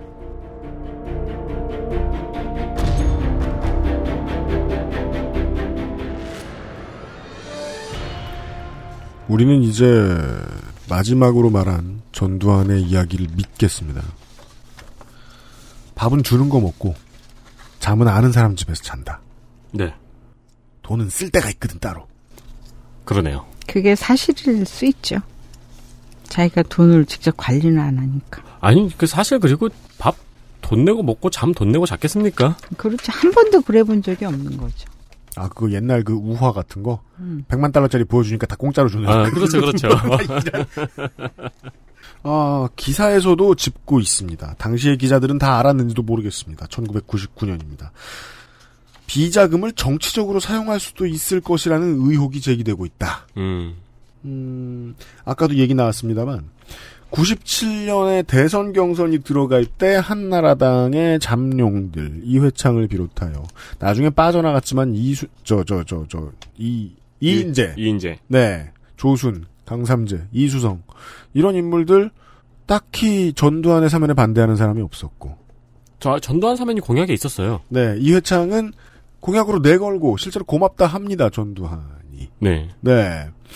문민정부 이후의 신한국당의 정치인들도 아주 지저분하게 소설을 쓰자면 여기 있던 돈으로 움직였을 가능성도 배제할 수는 없다. 네. 라고 볼 수 있겠습니다. 설명이 착착되네요. 이게 이제 그 국세청의 가장 오래된 업무죠. 뭐요? 전두환 추징이요. 아, 전두환 추징? 네. 아, 그건 그렇죠. 끝나지 않은 업무죠. 그럼 노태우도는 왜 이렇게 착착 잘 걷어갔을까요? 전두환 건 못 걷고서. 노태우 씨는 전두환 씨보다 뭐 간이 작은 거죠. 근데 제가 뉴스 아카이브 하다가 봤던 기록 음. 중은 그, 그 돈세탁 중에 누가 폭로를 해가지고 그게 뽀록이 났었죠. 아, 그래요? 네, 네. 그러니까 노태우 재임 기간 동안 전두환은 끝났는데 음. 노태우는 이제 남은 거죠. 재임하느라 바빠서. 그리고 또, 그, 물론 뭐 검찰이 달 저기 했지는 않겠지만 다 완벽하게 수사하진 않았겠지만 추징으로 처음에 어, 원안으로 내줬던 비용이 전두환과 노태우가 비슷해요. 네. 전 사실 이거부터 믿을 수가 없습니다. 이제 우리가 이야기를 많이 들었기 때문에. 네. 액수가 같았으면 교수님이 지적해 주신 대로 돈과 권력이 붙어 있었기 때문에 권력의 크기도 똑같은 얘기고 음. 그랬으면 이렇게 한쪽만 편파적으로 딱 추징 잘했을 리가 없죠. 네. 어, 다섯 시간 동안 들어보니까 이제는 논리적이네요, 이게. 노태우만 많이 걷어갔으면 노태우가 권력으로 환산될 수 있었던 돈을 얼마 못 모은 거다. 그렇죠. 음, 나머지는 다 이게 돈이 액수가 비슷하다 그러면 나머지는 다 지하에 깔려 있다는 거 깔려 있는 걸로 봐야 되는 거죠. 음. 전시 자금 같은 경우에. 지금까지 추징해야겠다고 검찰이 내놓았고 지금까지 그 추징법 안에 들- 전두환 추징법 안에 들어 있는 그 금액도 전액과는 거리가 꽤 멀 수 있다. 그렇죠. 그 차이가 우리가 체감하고 있는 전두환과 노태우 권력의 차이 정도가 될 것이다. 네, 네. 산수가 맞아요, 이게. 이렇게 네. 생각하고 싶지 않지만. 무서운 결론입니다. 이 돈이 전두환이 죽으면 어디로 갈까요? 뭐 이제 집안에서 자기들끼리 싸움 나거나 뭐 그렇죠 뭐. 그 장세동 씨 있잖아요. 네. 장대 아마도 장세동 씨가 다 관리를 하지 않을까 저는 이제 그런 생각도 해보긴 하는데. 네. 집안이 그 돈 가지고 싸우면 해피엔딩일 것 같은데요. 그죠. 이 돈이 정치권으로 흘러 들어오는 게 더 무섭네요. 음, 음. 집안이 그 돈 가지고 싸우면 검찰은 그거 보고 있다가 타이밍 봐서 낚아 채면 되거든요. 아까 제가 지금 무서운 건 지금 우리는 결론을 낼 시간이잖아요. 네. 2천억이 다가 아닐 수도 있다. 음. 더 많았는데 어, 돈은 세계 경제의 발전에 따라서 30년간 파이낸싱을 거듭했을 것이고 불어났겠죠. 관리가 됐을 것이고 전 씨의 일가들에게 쫙쫙 갈라지는 뭐 저 철없다고 소문난 그 저 손녀 뭐 이런 사람한테 말고 음. 정치권에 들어간다면 네. 네 이건 영원- 어마어마한 배경이 되겠는데요. 그렇죠. 영원히 이 광주는 묻히는 거고. 전두환의 권력이 살아 숨쉬겠네요. 전두환이 죽어도 네. 그러니까 죽는 게 두려운 거죠 지금.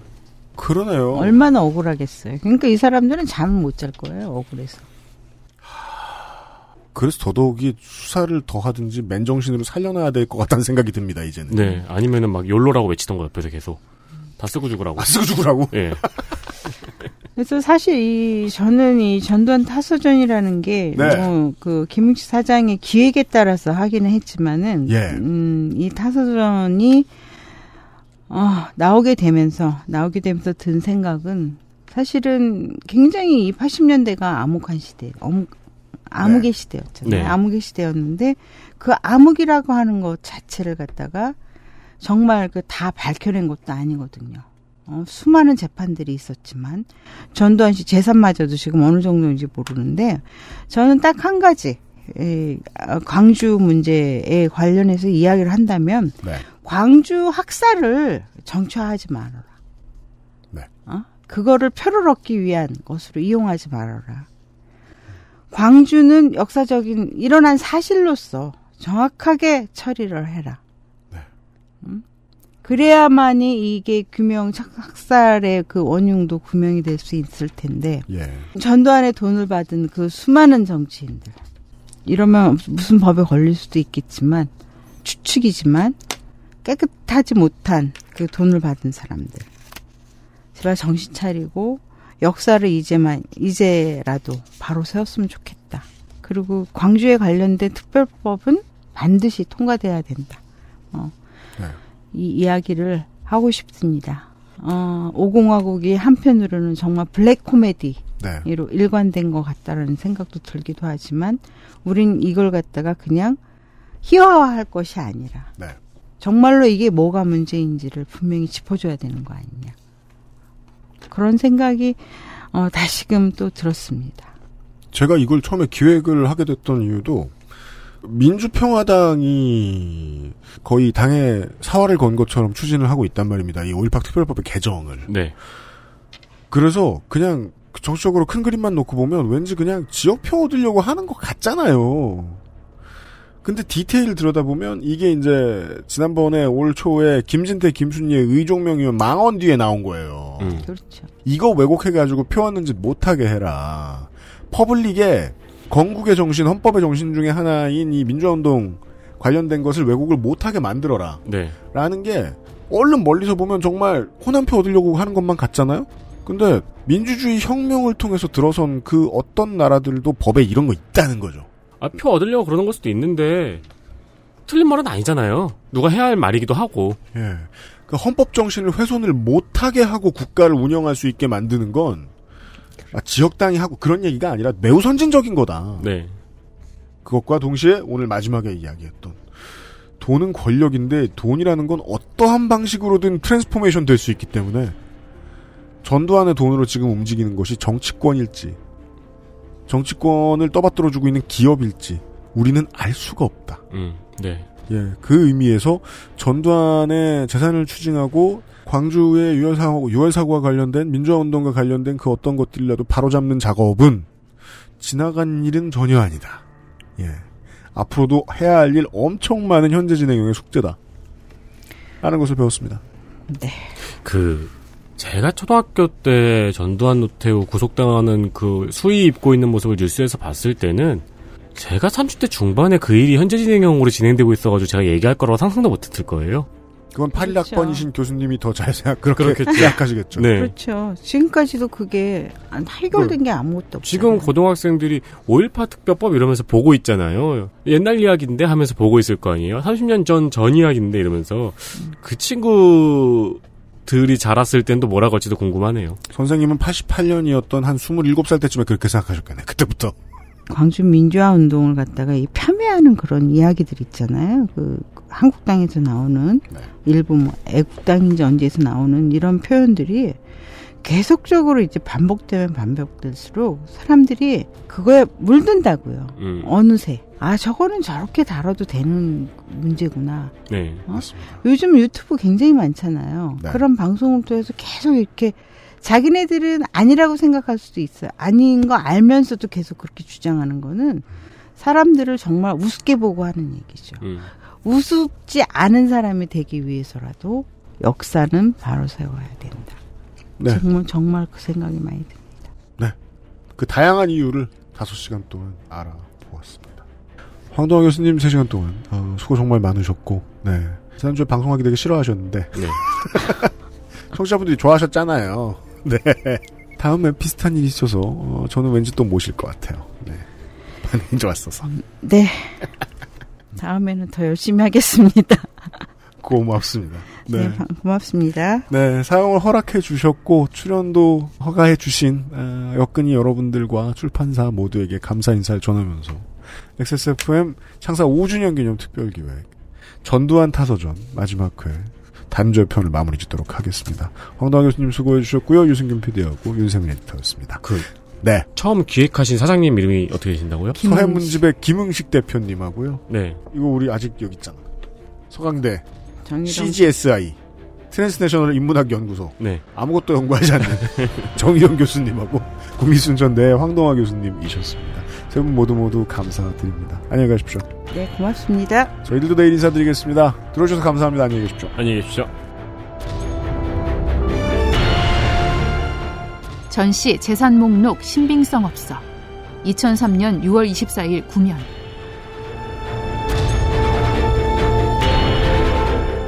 제3자 지원도 자료에서 누락. 허위 사실된 처벌받겠다. 전시 얼굴 굳은 채로 선서. 검찰이 전두환 전 대통령의 은닉 재산을 환수하려고 제기한 재산 명시 심리를 종결하면서 법원은 전 씨 측이 낸 배우자와 직계 좀비 속의 재산 목록이 거짓일 가능성이 있다는 의문을 제기했다. 서울지법 서부지원 민사 26 단독 신우진 판사는 23일 전 씨가 출석한 가운데 열린 재산 명시 심리 공판에서 전 씨 측이 제출한 재산 목록 자료의 신빙성에 의혹은 가지만 심리를 연기할 때 재산 조회와 형사처벌 등 검찰의 후속 수사 절차가 연기될 수 있는 만큼 심리를 종결한다고 밝혔다. 전 씨 측이 지난 19일 법원에 제출한 재산 목록은 부인 이순자 씨와 아들 삼형제, 며느리 3명, 손자, 손녀 등의 명의로 된 재산으로 그동안 언론에서는 이 씨와 직계 좀비 속의 재산이 200억 원대로 추정된다고 보도했으나 이날 전 씨 측 변호인은 50억 원이 채 안 된다고 주장했다.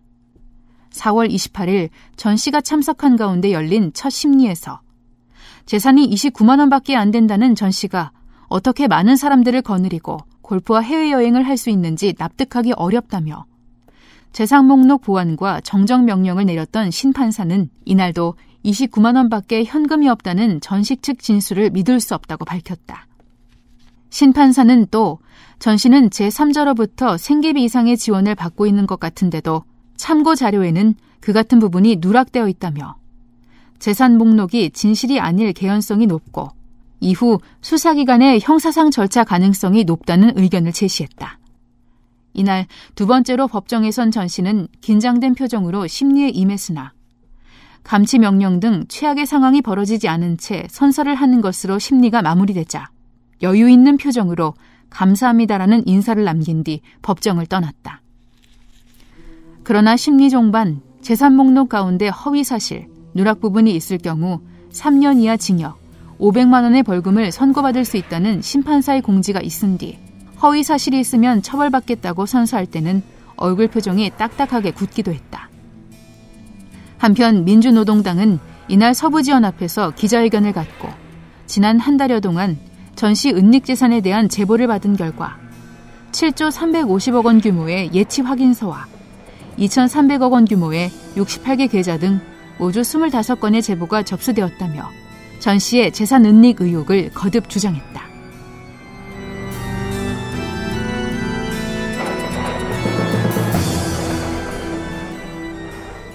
프로듀서 유승균, 해설 황동아, 나레이션 김송이었습니다. 지금까지 XSFM 창사 5주년 기념 특별기에 전두환 타서전을 들어주셔서 감사합니다. XSFM입니다. I D W K